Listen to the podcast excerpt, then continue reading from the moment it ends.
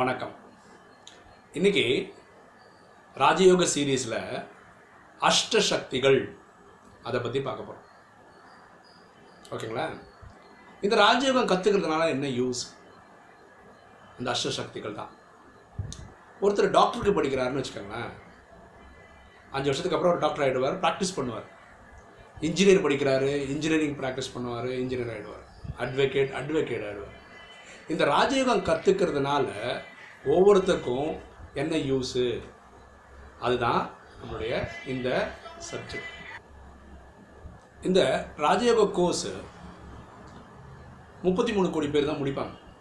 அப்படின்னா என்ன அர்த்தம்? இவங்க சத்தியோகத்துலேயும் திரையதாயகத்துக்கும் வரப்போகிறாங்க அப்படின்னா என்ன அர்த்தம்? இந்த பிரிவுக்கு யூஸ் ஆகாது எதுவுமே. சத்தியுகத்துலேயும் திரையதாயகத்துக்கு தான் யூஸ் ஆகும் அப்புறம் ஒருத்தர் டாக்டர் படிக்கிறார் இந்த பிரிவில் டாக்டர் ஆவார்.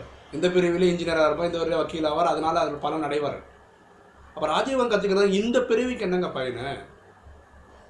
இந்த அஷ்ட சக்திகள் பயன்படுத்துகிறவருக்கு அவருடைய ஆத்மா ரொம்ப பவர்ஃபுல்லாகிடும் அதனால் அவர் எடுக்கக்கூடிய ஒரு ஒரு டிசிஷனும் ரொம்ப பர்ஃபெக்டாக இருக்கும்.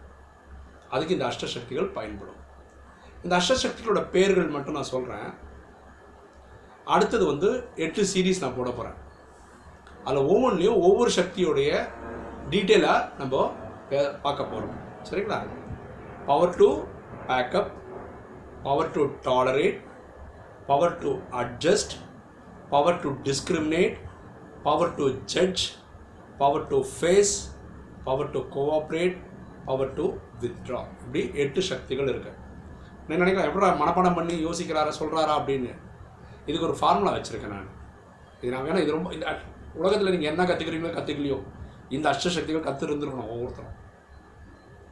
எப்படின்னா பிடி அசிஸ்டண்ட் டிஜே எஃப்சி வாவ் இதான் நான் வச்சுருக்க ஃபார்முலா பிடிஏனா பேக்கப் சொல்கிறோம் இல்லையா?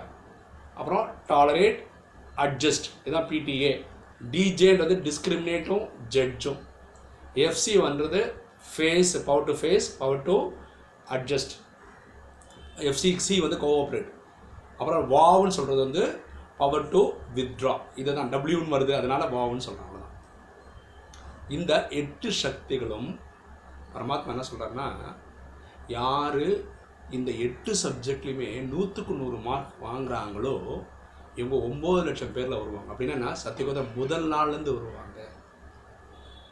நீங்கள் இந்த கோர்ஸ் படித்து முடித்து ராஜயோகம் கற்றுக்கிட்டவங்க இங்கே தாங்க பியூட்டி அவங்க அவங்களே இந்த சக்தியில் அவங்க அவங்களே நூற்றுக்கு மார்க் போட்டாங்கன்னா ஐம்பது அறுபது சப்போஸ் நாற்பது தான் பாஸ் மார்க்குன்னு வச்சு போட்டாங்க இந்த எட்டுலேயே ஒரு நாலஞ்சு பேப்பரில் ஃபெயில் ஆகிறாங்க அப்போது நம்ம ஒவ்வொருத்தரும் இப்போ நானே ஏழு வருஷமாக ப்ராக்டிஸ் பண்ணதுக்கு நான் வந்து நைன்ட்டி நைன்ட்டி ஃபைவ் பர்சன்டில் இருக்கேன்லாம் சொல்கிறதுக்கெல்லாம் உண்மை இல்லை. நானே சில பேப்பரில் நாற்பது நாற்பத்தஞ்சு தான் இருக்கேன். சில பேப்பரில் ஐம்பது ஐம்பத்தஞ்சு தான் இருக்கேன். இதுதான் உண்மை. நானும் முயற்சி செய்து கொண்டிருக்கிறேன். நானும் பாஸ் ஆகிறதுக்கு முயற்சி பண்ணுறேன் இந்த எட்டு சக்திகள் தெரிஞ்சுக்கிறது முக்கியம் இல்லைங்க. ஒரு பிரச்சனைன்னு வந்தால் இந்த எட்டு சக்தியில் எந்த சக்தியை அப்ளை பண்ணணும் எப்போ அப்ளை பண்ணணும்? இது தெரிஞ்சிருக்கணும். சரிங்களா? நம்ம அடுத்த சீரீஸ்லேருந்து அடுத்த சீரீஸில் பவர் டு வித்ட்ரா அதை பற்றின அப்படின்னா என்ன? அது நம்ம என்ன கற்றுக் கொடுக்குது நம்ம எப்படி இம்ப்ளிமெண்ட் பண்ணணும் இதெல்லாம் அந்த சீரீஸ்லேருந்து பார்க்கலாம். சரிங்களா? ஸோ அஷ்ட சக்திகள் யாருக்கு முழுமையாக இருக்கிறதோ அவன் ஒரு நிறைந்த மனிதனாக இருக்கிறான். அவன் ஆத்மா அவ்வளோ பவர் பலசாலியாக இருக்கிறாங்க. அவங்கள யாராலையும் கன்வின்ஸ் மென் இன்ஃப்ளூயன்ஸ் பண்ணியெல்லாம் மாற்றிட முடியாது. இந்த சொல்கிறாங்களா சில பேர் பேசியே மயக்கிடலாம். இதெல்லாம் அவங்கக்கிட்ட வேலைக்கு நடக்காது. சரிங்களா? ஸோ இதை அடுத்த சீரீஸில் பார்க்கலாம். இது ஜஸ்ட் அன் இன்ட்ரொடக்ஷன் தான். அஷ்ட சக்திகள்னு ஒன்று இருக்குதுன்னு சொல்கிறதுக்கு தான் இந்த வீடியோ போட்டிருக்கிறேன். ஓகேங்களா கூடிய சீக்கிரத்தில் அதெல்லாம் வரும். உங்களுக்கு இந்த வீடியோ பிடிச்சிருக்குன்னு நினைக்கிறேன். பிடிச்சிருக்கவங்க லைக் பண்ணுங்கள் ஷேர் பண்ணுங்கள் கமெண்ட் போடுங்கள் ஃப்ரெண்ட்ஸுக்கு சொல்லுங்கள் தேங்க்யூ